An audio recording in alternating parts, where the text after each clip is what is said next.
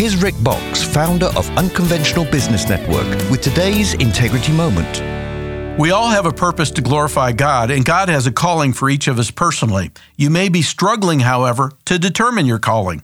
It's important to realize that calling comes in stages. God had to prepare Moses to lead the Israelites by allowing him to tend sheep in the desert for 40 years. Likewise, you may currently be in the preparation phase of God's calling, or you may be already producing fruit from your calling. Paul wrote in Ephesians 2:10, "For we are God's handiwork, created in Christ Jesus to do good works, which God prepared in advance for us to do."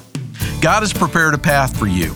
Ask for input from those around you and pray for revelation and clarity about your path. To learn more about Unconventional Business Network and doing business God's way, visit unconventionalbusiness.org. That's unconventionalbusiness.org.